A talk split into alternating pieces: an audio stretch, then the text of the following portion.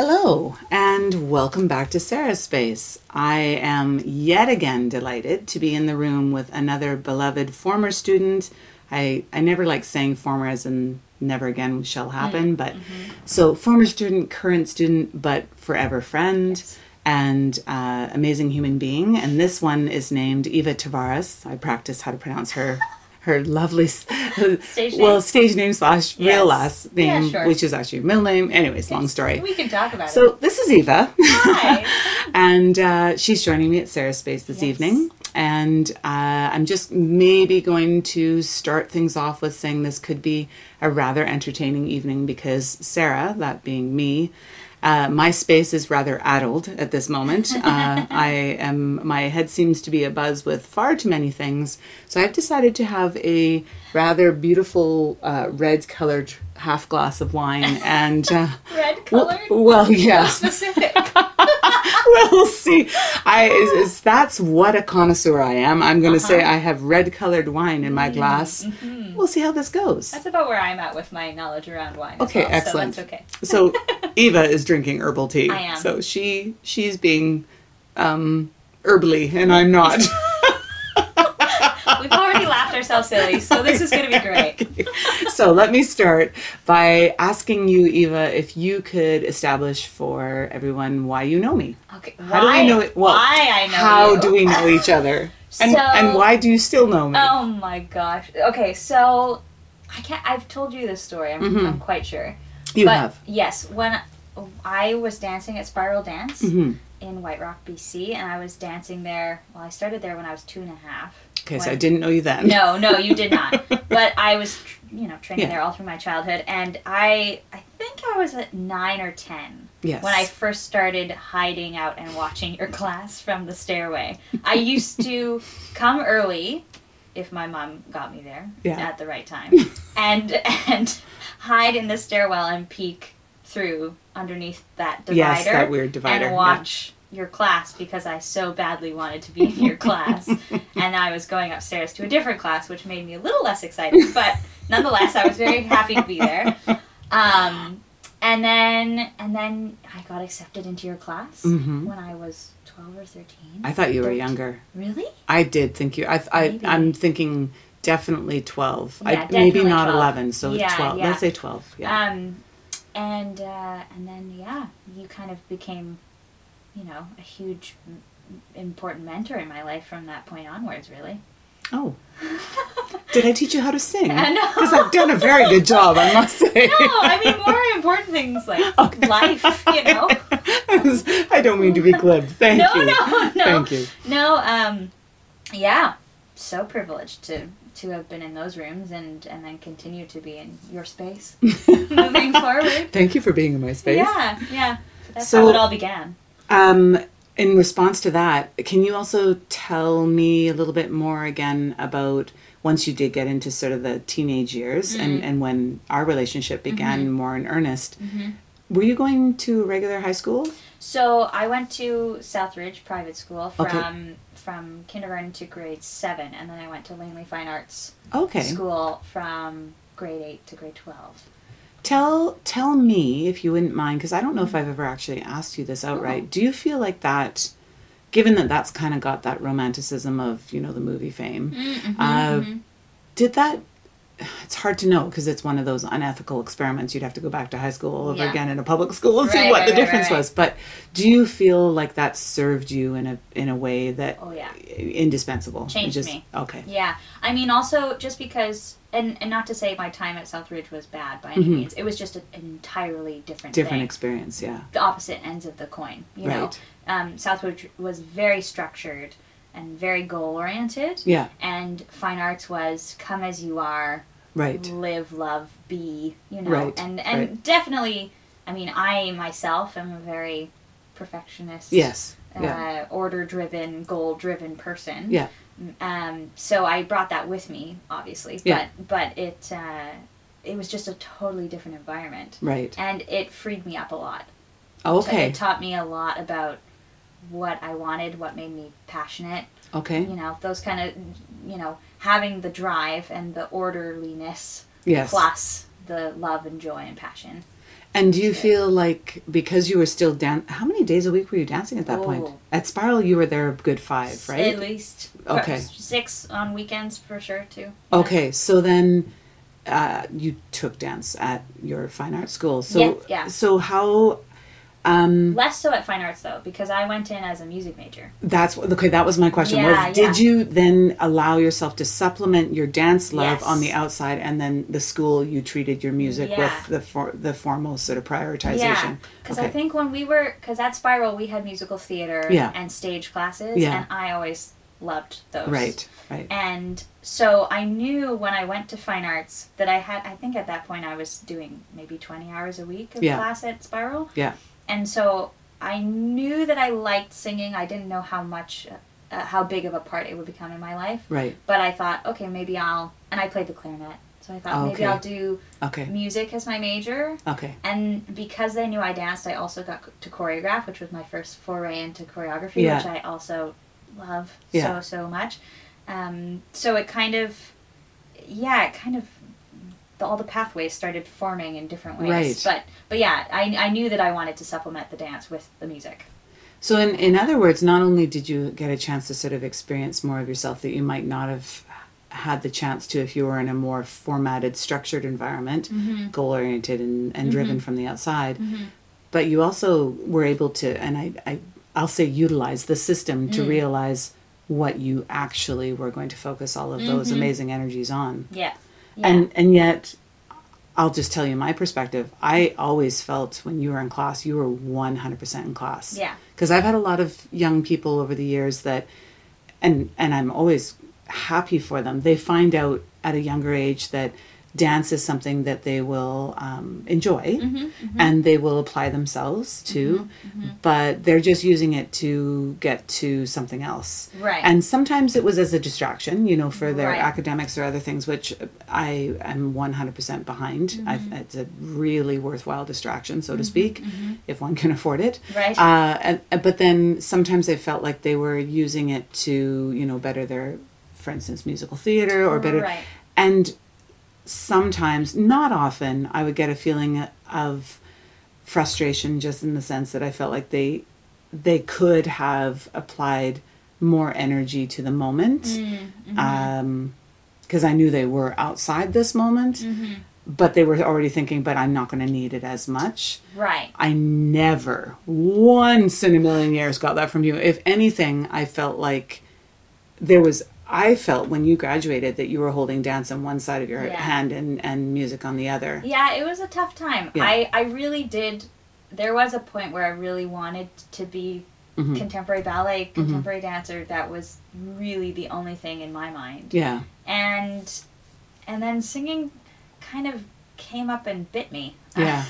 yeah, and and I do miss the you know I mean I'm one of those people now that just wants to devour every kind Yeah. of contemporary dance I can find online or Yeah. performances and um and I and I do miss it to a certain extent. I also I'm not I don't know how far we should get into this, but definitely I didn't have the same kind of support down Yeah. that avenue from Yeah. my family, yeah, which was difficult for me to swallow and yeah, and um, yeah so that I, I hate to say that that was part of my decision making it wasn't even i don't even know if i really truly made a decision one way or the other it kind of things just kind of made decisions for you. well I, stuff just kind of started happening Yeah, as soon as yeah. i started to do you know going down more of the singing path um, it, it everything kind of started snowballing Yeah. which was amazing and Yeah, I, of and i course. absolutely love it Yeah, um, no part of me questions that. Yeah, You know, yeah. um, it's my lifeblood.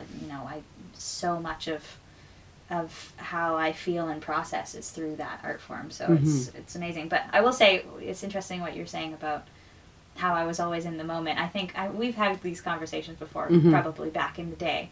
But I think the the thing that would take me out of the moment is just my own self criticism. Mm-hmm. You know, I was always no, I know. so self critical. We, oh, we we all tend to be a bit, and some people just have a little bit more of an exacting perfectionist nature. Yeah, But I think that you also hit the nail on the head. I think that it's harder to be gentler in the self criticism Mm. when you don't have the support elsewhere. right? Yeah.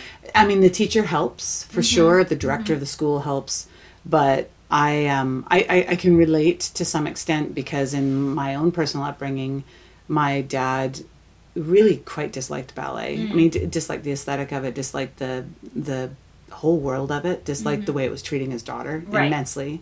Uh, disliked the fact that it seemed to be this effete, ephemeral sort of nothing future that would starve me to death and not even allow me to support myself, Right.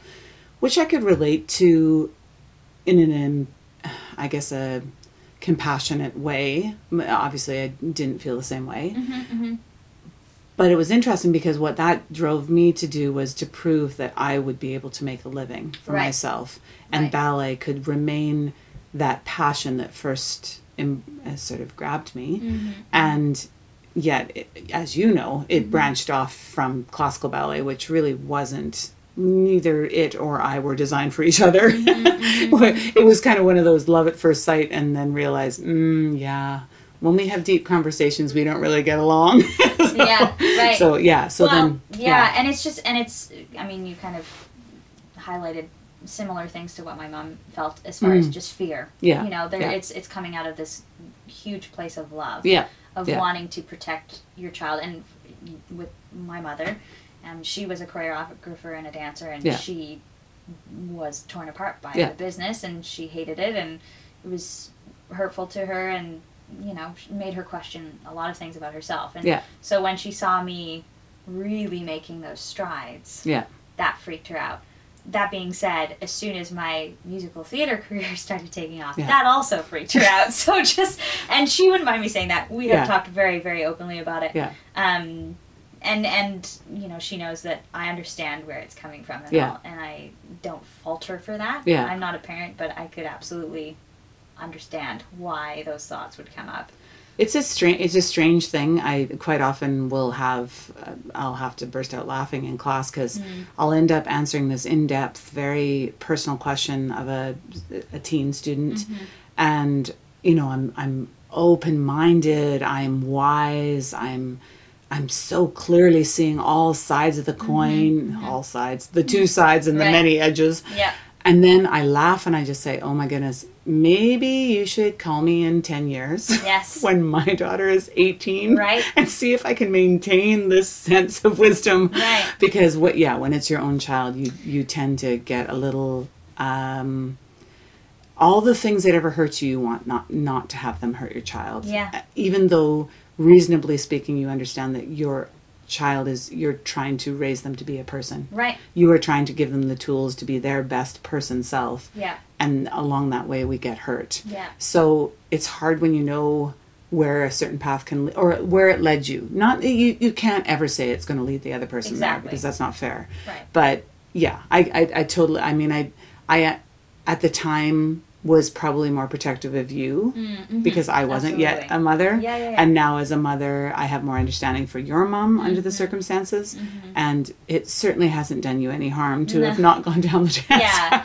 I mean, I I, think will, you're doing fine. I will say though, I was just I, I- I've had a lot of questions since I've gotten off tour about what is your hobby, right and I I keep on thinking, what is my hobby? Yeah. I don't know, but I actually had the thought. I think it was yesterday. Maybe I should just get back into contemporary as a Yeah. hobby. yeah Um, which Call it a hobby. scares the living daylights out of me. Right. Right. because it's it, it just feels like an uphill climb now Right. that it's not that I'm not dancing 20 hours a week and Right. my focus hasn't been on that but I think it actually might be hugely important for me to keep I think it would be hugely cathartic. And when you think about it, it's also part, you're constantly questing and looking for new ways to develop your spirit Mm-hmm. and your soul and your mind and your artistry. And you are so open to, uh, you're so open to that journey because, because your perfectionism at an older age has Mm-hmm. become more about, I feel like this is going in a good direction, but I need more, and Mm-hmm. I need to flesh it out more, and I need to, and and I love, I love watching you go through that journey, Mm-hmm, and going into something that you might be, let's say, quotation marks, I'm doing air quotes right now, yeah rusty at, right right? And then you have to swallow that little, that Ego. little bit of ego, Yeah. and that little bit of, uh, I guess, basically expectation and demand Yeah. of yourself, and just say, this is where I'm at right now, and Yeah. I'm doing this because I love it. Yeah. It's not because I'm going to go audition for Who to Do Do next right. week, and, and I'm trying. I I might though in, out of this get such a catharsis that perhaps my physical understanding of the craft that I'm doing now becomes so great. I will be able to incorporate it at some future date, Mm-hmm. Yeah. which would be It's such Wonderful. a hard thing. I Yeah. it that just playing out that scenario is is very hard, and it's it's. you mean the one of going into the class going into class and knowing that I'm not holding myself to a standard I had Right. before. It's it's so silly. It's Yeah. absolutely ego. Uh, but but But- don't don't don't downplay it like that because I, I could have and i'm not saying this in a diminishing way too i could have a hundred dancers one after the other sitting in that chair Yeah, across from right. me and they would say the same thing Right. it's it is one of the hardest things to do Mm-hmm. If you take time away for whatever reason Mm-hmm. you amend a different career a child uh, an injury and you come back in your mind you should be where you left Mm-hmm. Right. Right. and you aren't yes. Yeah. and and I also have dancers that have gone back as a, just for the love of it when they've been adults and they Mm-hmm. they maybe they left at 17 so pretty high level Mm-hmm, and they are just I I'll, I have a fond story of many years ago teaching an open adult class at Main Dance Place Mm-hmm. and I had this incredibly sharp tongued sharp witted uh, quite entertaining woman take one of my adult classes I believe it was the beginner class and she was very vocal and quite demanding and the tone was often like this and asking questions is what is this supposed to be and i always spoke to her very you know calmly and gently Yeah. because I, I recognized that she needed to hear uh, an offset to the what she was experiencing and feeling right. Right. Right. and this one day, she used a lot of invective, colorful language um, to describe how angry she was that she couldn't understand this one exercise. She said, "All day long, I what? How did she put it?" And and she again, I'm I'm going I'm not going to pepper it with the same colorful language she Yes. used. This is in the middle of a ballet class, Oh, but she puts her hands on her hips and she says, "All day long." Well, that's right. I penalize criminals.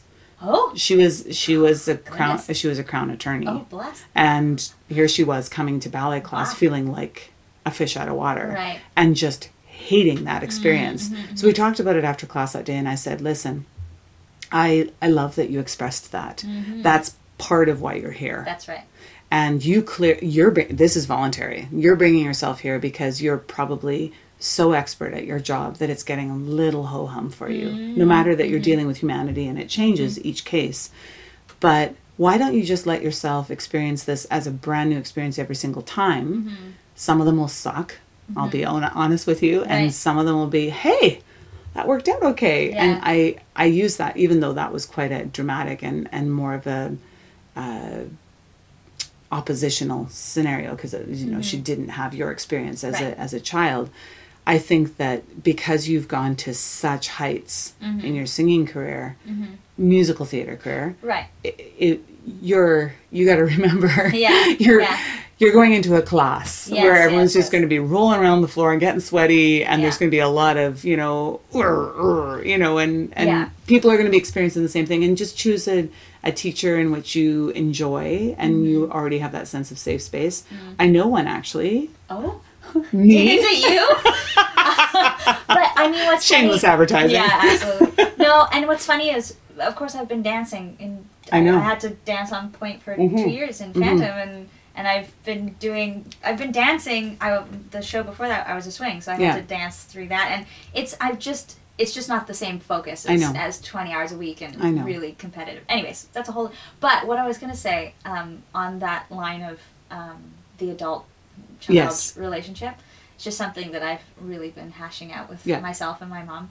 But just a funny story on that. Um, so my mom and I talk super openly about all of this. Yeah. I, especially as an adult, I've really been able to say, "Hey, remember when blah you blah blah spun yeah. this this way?" Yeah. And I know where it was coming from, and I love you for it. But also, that was really crappy. yeah yeah Um, we, her and I were driving one day in the hills of the interior of BC. yeah And I was, I was giving her trouble for um, a situation when I when I moved to Langley Fine Arts. okay and we went from uniforms to no uniforms. right And that really bothered her, especially because she's from Scotland, where Right. everyone was in uniforms all the time. right And I kid you not, she literally said to me, you must wear a uniform to school to uphold the family name.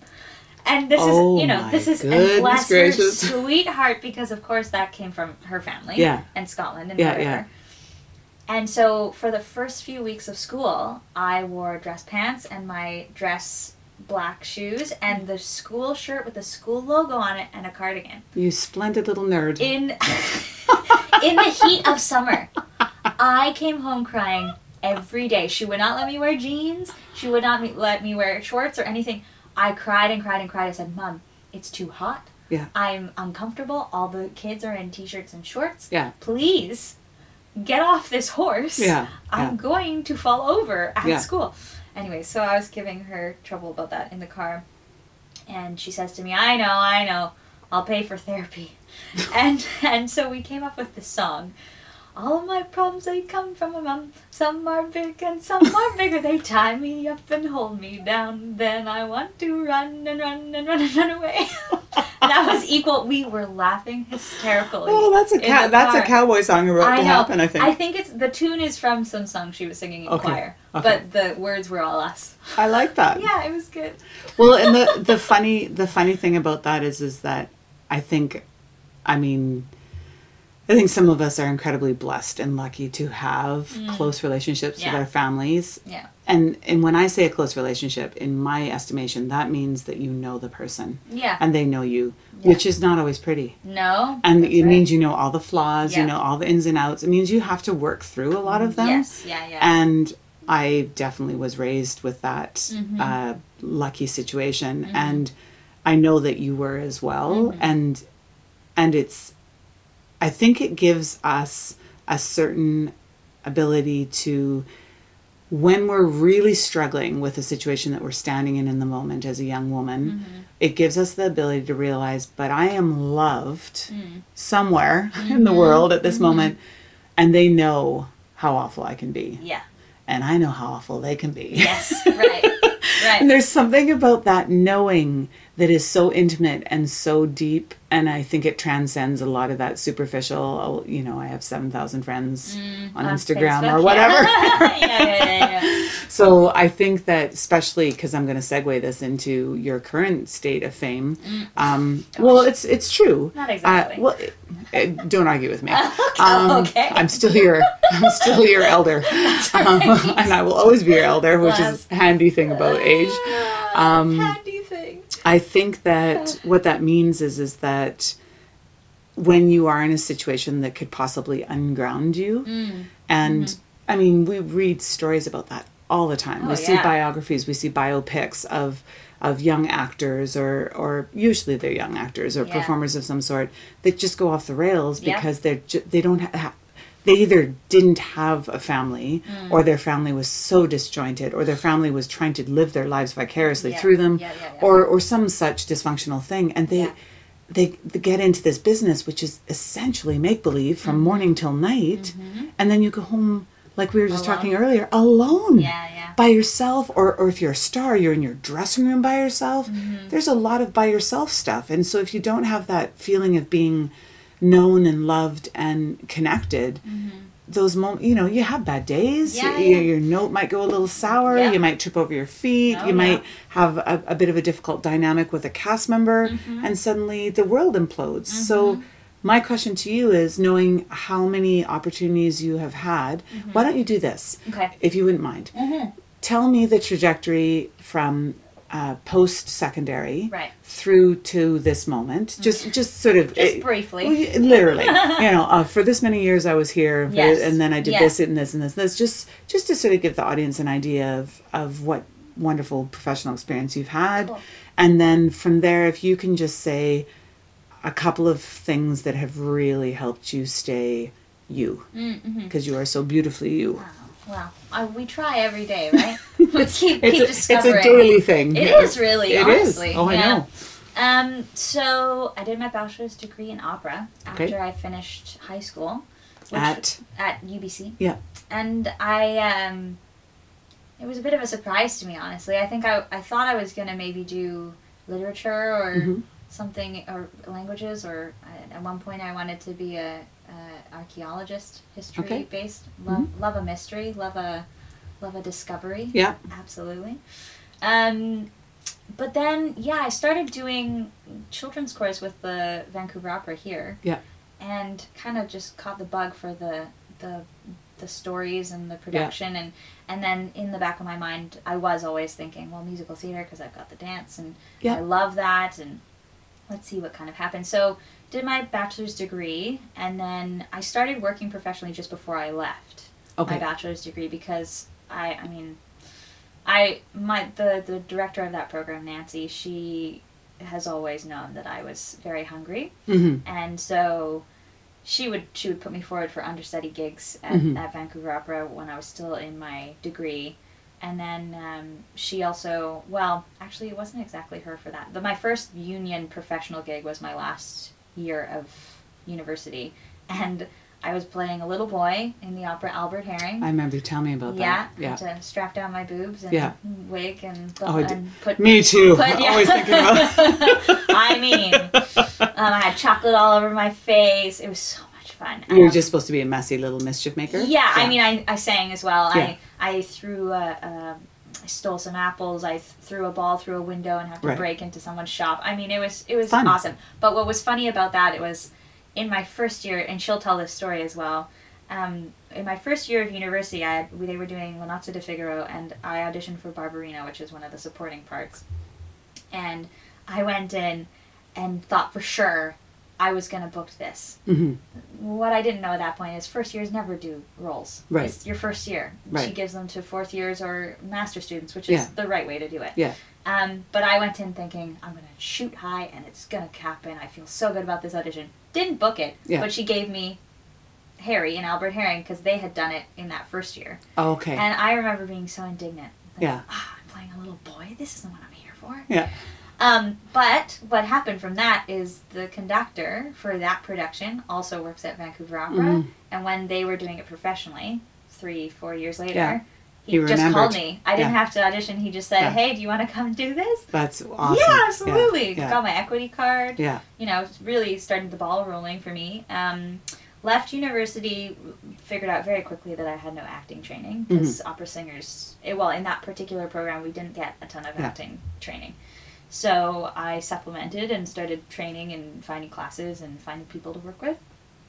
Booked a couple small regional gigs, did a Rodgers and Hammerstein revue show out Yeah. here at the Gateway Theater, and then um, booked West Side Story as Maria in at the Citadel in Mhm. Edmonton, which caught the attention of my agents in, in Toronto and New York, and they flew out to Vancouver. And Two different agents. no, they have two different offices. Okay. and they Okay. kind of work all together. Okay. Um, so they, when they had heard from my director for West Side that he had hired me as Maria, they flew out to Vancouver and asked to sign me. So that was kind of the beginning of that relationship. So they weren't your agents up until that point. Mm-mm. Oh, Yeah. so Yeah. your role, you getting that role Mhm. and doing what you did, Mhm. got your agents. That's right. Uh, Did Yeah. you hear that, everybody? Things I don't know. Things happen, yeah, yeah. So did that show, and then um, before, oh, I mean, this is a pretty funny story. So I was right before I went to do West Side Story. I was flying back and forth to Toronto quite a bit for other auditions. Mhm. for regional productions and, and the like. And while I was there, I was told that Garth Drabinsky, who is one of the most prolific um, Broadway producers, probably Mhm. of all time, Mhm. Kiss of the Spider Woman, um, minus Cameron Mackintosh, who does Phantom. Um, Kiss of the Spider Woman and uh, Ragtime and Parade, and he he produced a production of Phantom. You know, huge Mhm. shows. They made a, a large impact. He um, had a bit of a fall from fame. I do remember. Yes. Yes. Um, but he came back and started. He came back with this new show, Sousatzka, Right. and he was looking for someone who could look 16, had professional dance ballet training, Mhm. and could sing classically. Mhm. And my agent said, "We have the girl for you." Right. Right. And um, but I was only in Toronto for less than 48 hours. Yeah. And he said, "Well, we don't have time to actually have a proper audition with her." But we would love to meet her and see if she's someone that We're interested. we're in. interested in, yes. So went to his big, fancy um, corner office downtown Toronto. Okay. I was dressed as if I was going to ballet class, pretty much, with different shoes, obviously. and came in and in his very stern way he asked me a bunch of questions about what I was looking for in my life and Mhm. what my work ethic was like Mhm. and goals and dreams and and his assistant says to me, uh, you know, I'm, I'm so sorry we did, we couldn't get a pianist for you. We didn't have a rehearsal space. I said, well, I'm here now, and I'm dressed to dance. So if you Mhm. need to see me dance, we could just push the chairs over, and I can learn whatever you want me to learn right here. hmm And you know, she said, "Are you comfortable with that?" I said, "Absolutely. I'm here. Mhm, mhm. We're ready." hmm So she brought up some videos from the choreographer Graciela Daniele, and I learned some stuff in the room, which was contemporary ballet. And then Garth said, "All right, sing something." So I sang some West Side Story because I was about to, just literally about to leave for it in week's time. And they said, "All right, do a monologue." Okay, do the monologue. And uh, he said, "Okay, keep your summer open." So as soon as I finished West Side Story, I flew back to Toronto and ended up getting cast in that workshop. Did he tell you at that moment, or not no? not it's just bluntly. that way. Yeah, I just gotcha. just keep, Keep your, your summer, summer open. open. Yeah, Nice. yeah, yeah. So I ended up getting cast as the young version of the lead. So she had all these. She was a um, the character was a Holocaust survivor. She had all these really gritty flashback scenes. Mm-hmm. and that was Shirley MacLaine. it was Victoria Clark. Oh, I'm sorry. I Victoria thought you said Shirley MacLaine. No, no, no. Victoria Clark. Yeah, Okay. she's. Uh, for those that don't know, um, it's very funny. It was quite an out of body. Oh, Shirley Experience. MacLaine did the movie. That's why That's I'm right, getting that's right, that's confused. right. No, because. I've seen the I've seen the movie. That's okay. right. Yeah, it was quite an out of body experience to be. I mean, the first day she was sitting right next to me, and years when she when she won her Tony for Light in the Piazza, which is one of my all time favorite shows. Mhm. I absolutely have a vivid memory of me sitting, streaming it on my computer, and and being in tears because I loved it so much, and and so so happy for her to have Yeah. won it. And uh, to have her sitting next to me, and then her chatting with me and taking Mhm. an interest, I was trying very hard to be cool. It was like, oh yes, Vicky. Oh yes, that's it. Wah! Yeah. So we did that workshop, and I had created this part, the Yes. young version of this character, and I was also because it was a workshop, condensed budget. Um, I was doing a dance track and a singing track as well. Right. When the show got to stage time, so Mm. it had come out of the workshop stage and into performance. Yeah. They, they had um, rented the Elgin Theatre, which is a huge theatre downtown Toronto. Um, I became a swing, which is basically I was covering the part I created and covering the dance track I had created and t- covering the singing track as well as five other tracks. So I had eight characters that I was following, Right. and uh, basically, if anyone got injured or sick, I was on. Right. And it was it was a tough uh, it was a tough transition because I had invested so much emotionally in that character and that Mhm. whole thing, but um, I very quickly learned that the reason why they did that is because you know my choreographer Grazi trusted me to do all the dance stuff, and Mhm. and my music supervisor Brad trusted me to sing all the stuff, Mhm. and the director Adrian tr- trusted me to jump into my track, Mhm. you know that I had made Mhm. um, in the workshop, and um, but it, it was definitely a tough transition and, and a huge ego check-in for Mhm. me. Mhm. Very very good learning, but what happened on that contract was our music director David Caddick. He is the music director for Phantom Broadway. Okay. And because I was a swing and I was consistently watching the show and on the other side of the the stage, you know, Right. watching, Yeah. we spent a lot of time together. Yeah. And so there was one day, and I didn't push anything. I knew in the back of my head that he was someone that I wanted to connect with, but I wasn't going to push Mm-hmm. No. that relationship. And one day we were watching the show in the um, in the audience. Uh, we had entered preview, so there was a there was a you know patrons around. Yeah. And he just turns to me very subtly and says, "Hey, would you like to sing for Christine?" I said, "Oh, sure." He said, "I don't know if they're looking for anyone, but we might as well put it on tape. I know you can sing it." Oh, okay, cool. so the next day, I mean, 10 minutes in and out, very, very quickly, he played for me and conducted from the piano and Right.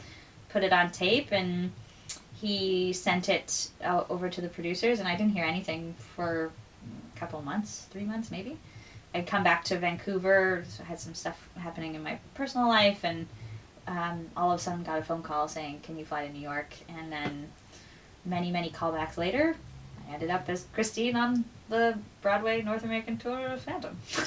For Two years. because it was a one year contract Yeah. and they desperately wanted you to hang yeah, on. Yeah, and they did. They did want me to stay longer, but I was, I was, I feel very confident in my intuition saying you need to leave now. And two years doing it's you know it's interesting. Uh, what was I just listening to the other day? Someone was saying, oh, they were talking about Journey, you know the the rock Mm. band Journey, and that Steve Perry uh, finally just walked away from the. I didn't know these facts. So Mm-hmm. No, this- sure. Somebody was saying, yeah, they walked away because uh, they were going out on tour Mm-hmm. and they just wanted to sing all the oldies, Mm. and he was not remotely interested. Mm-hmm. And so someone took over uh, who sounds very much like him, who apparently is a Filipino version of him, which Mm-hmm. Is quite interesting. Awesome. Yeah.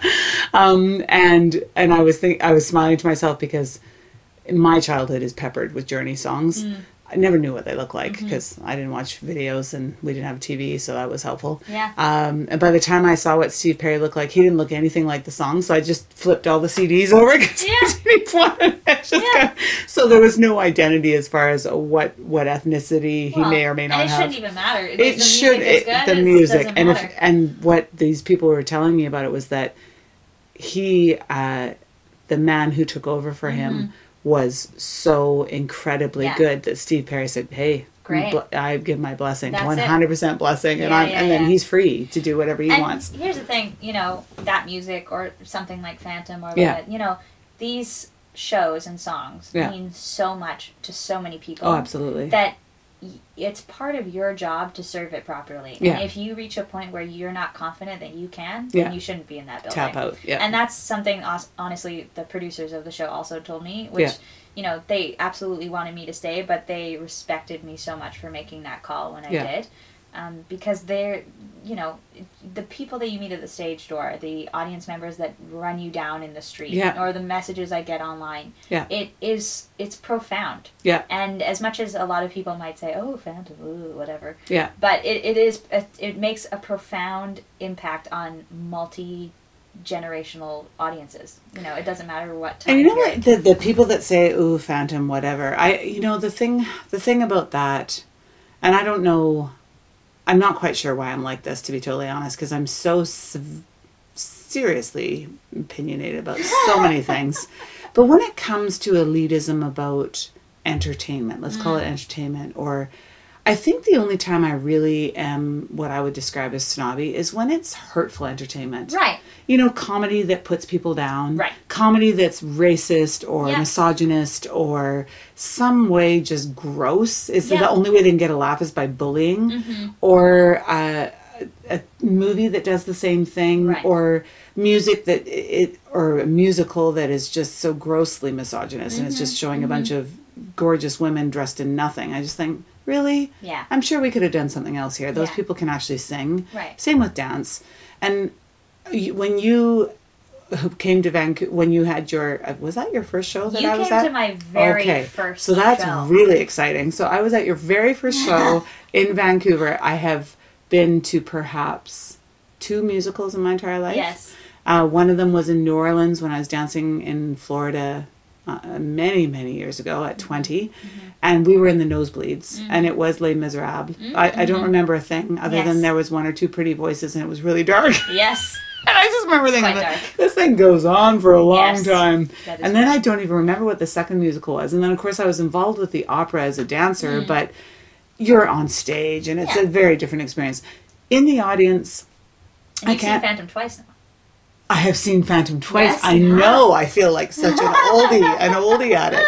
But in Vancouver, Yes. I was such a newbie Yeah. and I was overcome Yeah. overcome by the whole experience i mean Uh-huh. being in the lobby and i've been in the queen elizabeth theater and so many different uh, auspices and and the Mm-hmm, Yeah. and the usually it's to watch somebody else dance but i've also been there as a dancer as well and to be there and think this is my my little student who used to hide out to watch classes she's going on and i mean i was already already teary before the thing started. And frankly and i'm not and you know i'm not being obsequious because No. that's just not i don't do that. Yeah. but your voice is stunning. Oh, and it's so it's so rich. And i am a i am a huge fan of voices. Mm-hmm, singing moves me to tears quite often. so i was already moved.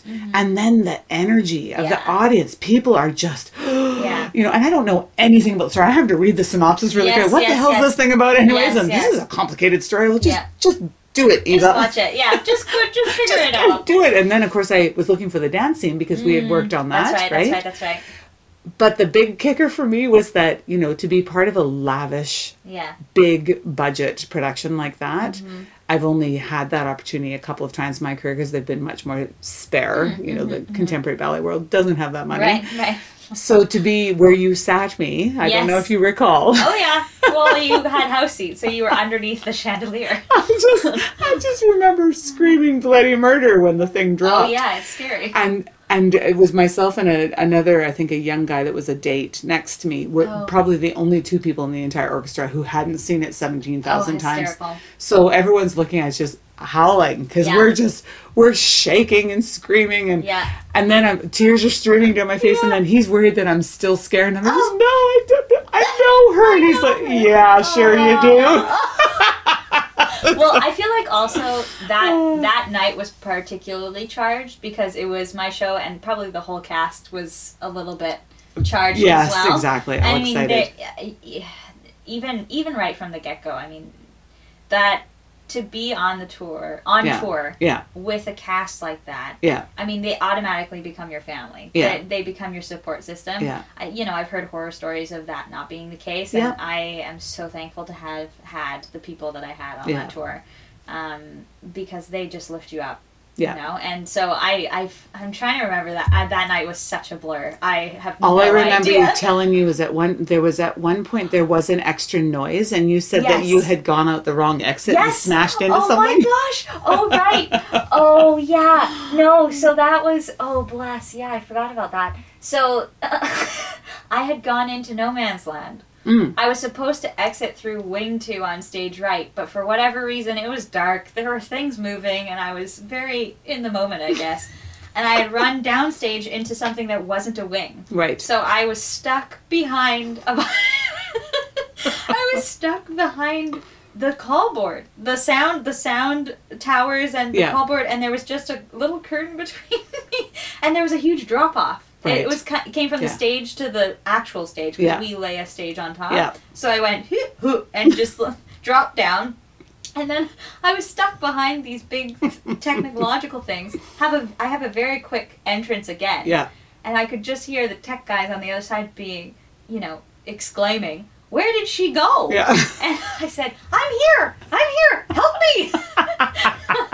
oh man, yeah, that was. Uh. And what was funny about that is from that day forward, at the t- every first we have a company meeting Yeah. at every first city, at the first show of every city, pardon me, and the stage manager. It's now part of their their regimen to say, now to make sure we're exiting wing two. We don't have no man's land in this theater, so no, or, or, or we do have a no man's It'd be a land here. extra so joke just be, for Eva. yeah, Yes. Hysterical. Well, I think that I think many performers have little funny stories like that, but that was it. I, I feel honored that I was there for that one. you that were one. there for that yes, one. That was I a, thankfully it didn't inhibit your, oh your not enjoyment of not at all. I- That that night I also got stuck on the stairs.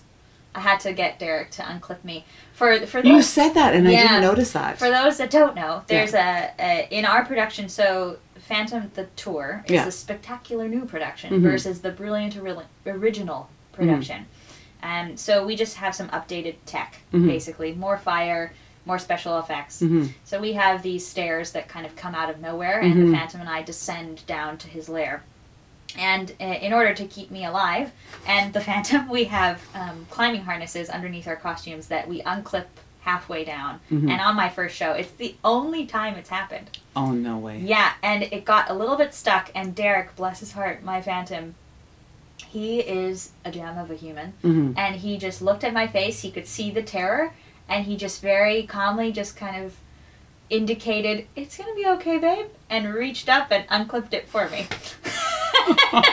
and he was the and this is someone who's afraid of heights. Right. So he became so strong for me in that moment. Yeah, Because yeah. normally, you know, I can feel him maybe Being- feeling a yeah, little bit yeah. anxious. Overall, he's awesome. But Yeah. I mean, we also were on stage when the um, I don't know if you remember that huge earthquake that happened in LA. I well, I, I don't remember it in the Oh, sense that I when it- experienced it, but it I heard. Yes, yes. We were on stage for that. Right. And um, it happened in the very first scene. We stopped the show, left the stage, reset for 20 minutes, and went back and finished the show. And if you if you can imagine, you know, I mean, we're already a little bit nervous about being up Yeah. 50, 60 feet in the Yeah, air. yeah. But then add aftershocks. Yeah. Yeah. Uh, yeah. It was not a good day. no, no, I can only it imagine. was the whole stage rolled, oh my goodness. and and the audience ran, total screaming, Chaos. Yeah, crazy. The Oh. chandelier was swinging. It was insane. oh, no, well, It that would be something I wouldn't want to be underneath. no, let me tell you. No, no, very scary. Yeah. Anyways, so many stories. Podcast number two with Eva That's right, will be right. stories Part from the two. professional world. that's right. That's right. I did want to ask you Yes. uh, one other thing about uh, what you do with all of these amazing experiences, and particularly the experience of touring for two years straight, Mm-hmm. which is for someone like myself who does like her nest is unfathomable. Yeah. And ironically, because we did end up, my family and I followed you to San Francisco where you weren't, but we won't get into that story right now. Okay. And then we followed you to Cleveland where you were, Yes. which was wonderful. Right. Even in those two little experiences of, of us just quote unquote uprooting for four or five days to be able to go and Mm-hmm. see you perform, the taste of, oh my goodness, she's doing this every two, Mm-hmm. Two to three weeks. Yep. Ah! Yeah, yeah. How what what would you say if you could in a nutshell, which is obviously asking a lot, but what do you do to make yourself feel like you're still yourself? Mm-hmm. That your center is where you expect it to be and if you're having a rough day or you're feeling low, Mm. you just let it kind of wash over and move on Yeah. so that you can for instance get on stage that night if that's Yeah. what's asked of you i know that within your contract there were some clauses that allowed you personal health days right. and such Yeah, yeah, yeah. which is wonderful i'm so glad Yes. those modern things exist but ostensibly you are going on with the show. Mm-hmm. and and you're also getting on with life. And you're doing this for two years straight. Mm-hmm. you're interacting with people in passionate ways on stage. And then like we spoke of earlier you're going into an empty dressing room because you are the star. Yeah, yeah. yeah. and and then you're going back to whatever airbnb you've secured. And I, f- I I just i know that a lot of people would be curious as to how do you stay sane? How do you stay f- not focused but just feeling uh, this is such a dumb word but normal how do you feel just yeah. grounded and in in the moment I think, you know, it's it's a tough question to answer because I feel as if it's it's different for each contract. It's it has been different in each stage of my life as Mhm. well. And the things that I learned specifically about tour was I function better, especially in this part, because as we said, it's so isolated. mm-hmm Christine sings for two hours straight mm-hmm she really doesn't see many people Mhm. off stage because she's kind of doing her own thing. She's Yeah. on off stage actually for uh, the total of 20 minutes with the with the intermission and the, the slight break in act 1. Yeah. So it's really go go go go go. yeah So for that specific situation, I felt better living with somebody right and it, it usually ended up being my um, alternate Emma, Right. who who absolutely inherently understood everything that I was going through because Right. she's already done she's done the part. Right. And she actually, when I left the tour, got bumped up, and now she's got six months as the lead, which is before the tour closes in February. So um, I I found it was better to have my a, a person in my space right because otherwise tw- it was 24 7 just go nuts yeah and I, I did notice that I was I really hit some low points when I was alone in a hotel room. Mhm. It was not ideal. I mean, yeah, and as far as it's so hard to find the consistency in that. I feel like some people are better at it than I am for Mhm. sure. Um, you know, for me, it was getting good food, Mhm. making sure that Mhm. I made my sleeping space at the very least consistent mm-hmm and you know safe mm-hmm um, and and trying to find the moments for socializing yeah because for me it, otherwise it, it got it got too head heavy yes and and and it was that fine line because obviously i i in just had to isolate myself just to get through the gig yeah so you know i couldn't go out partying with the cast Yeah. all the time. Um, I did have some friends on tour who were kind of encouraging me. At one once I was there for maybe a year, Yeah. encouraging me to figure out how to be social without, you know, not, I would never go to an excess. But for example, you know, on a Sunday night, if we don't have a show the next day, Yeah. the cast might go to to dinner and have a couple drinks. Yeah. I I almost didn't drink at all Right. on the on the tour. I don't really drink anyways, Yeah. but um, I absolutely didn't on tour. Yeah. Um, but they were supportive in the sense like not like come out, Yeah. hang out. We don't have to. You don't have to drink. We're Yeah. not going to pressure you. Out, but just come and spend some Be in the space. Yeah. You don't even have to talk because no, because a lot of the time I would be on vocal rest right. right? So I can just I would I had all kinds of different signals and the the silent laugh, Right. you know, just Right. reacting to everyone Right. without without making noise because sometimes that's ha- what you had to do. Right. Um, spe- the biggest stumbling block I had on tour was, you know, not only are you only you're you're changing your living situation, you're also changing your environment. So Mhm. so humidity, Mm-hmm. uh, altitude, Mm-hmm. uh, weather, Mm-hmm. you allergies. Mm-hmm. I didn't know I had them until I went on tour. no, seriously, but yeah. that uh, your your you know your vocal cords are this the size of a nickel, Mm-hmm. and they all of those that tissue in there and, and those little muscles they're so sensitive. Mm-hmm. So that became pretty much a full time job. Mhm. Figure out well where am I at in this city? Yeah. What yeah. do I need now? Yeah. Yeah, and then, yeah, I mean, just mentally, I've I grew so much over that time Mm-hmm. because there were so many challenges I didn't know that I needed, first of all, or Mhm. that I that I was going to have. Mm-hmm. You know, just doing a show for that long, doing 500 performances. Oh. How do you how do you keep it how do you keep it alive? Yeah. and and also I I haven't really experienced a lot of stage anxiety until this contract. Mm-hmm. And it didn't happen in the first year. There Mhm. was some health stuff in the first year because Mhm. my body was not used to tour. Mm-hmm. About eight to nine months in, Mm-hmm. things started to level out, and I Mhm. felt a, a better equilibrium with the rhythm of okay, we're here for two weeks, and now we're not here for 2 Mhm. weeks, and then Mhm. you know that kind of leveled out. But um, but then what started to happen was I started to overthink things, Right. right? So, oh, today you're gonna forget your words. Oh. To no, I forgot my words twice Right. in two years. Yeah. And but there were many shows where I thought, oh, I don't know what's gonna come out now. Right. Today's the day I'm gonna screw it up. You but- actually thought that before you went on stage. Oh yeah, How positive. I know. But this is what I'm saying. Your brain starts to Yeah. kind of attack itself Yeah. because it's done it so many times. Yeah. yeah. And and the the greatest thing for me was in those moments to step back and say, you're in a pattern. Yeah. Break out of the pattern. Yeah. And what was great is uh, we have a resident director that that travels with us, so Yeah. he would watch the show, and I would come to him with all my irrational fears and say. I don't know about this, I don't know about that. And he would just say the same thing every time, which is, why don't you go out and just screw it up? Just just have a messy show. Yeah. Make choices you've never made before. Yeah. And just figure find something new. And uh, yeah, and that really often worked. Right. But but it, it your brain I, I just talked to a friend of mine who's kind of a Broadway um, Broadway veteran and she has a rule for herself that she doesn't go past a year with a show now right. because there's just some there's just some anxieties that that come up that you don't really expect and they they bite you in the butt You know what? You know how um, fascinating I find this because Mm. just to put things into perspective, you know how when people teach contemporary classes now at a commercial studio, Mm.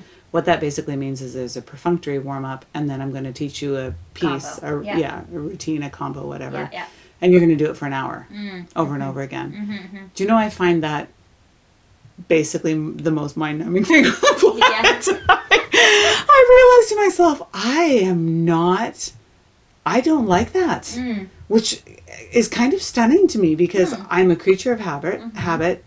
I love consistency. I mean, to the degree where it's actually laughable Right. by anyone that's close to me. Is, is you've had the same breakfast for 25 years. It might be a time to break out of it.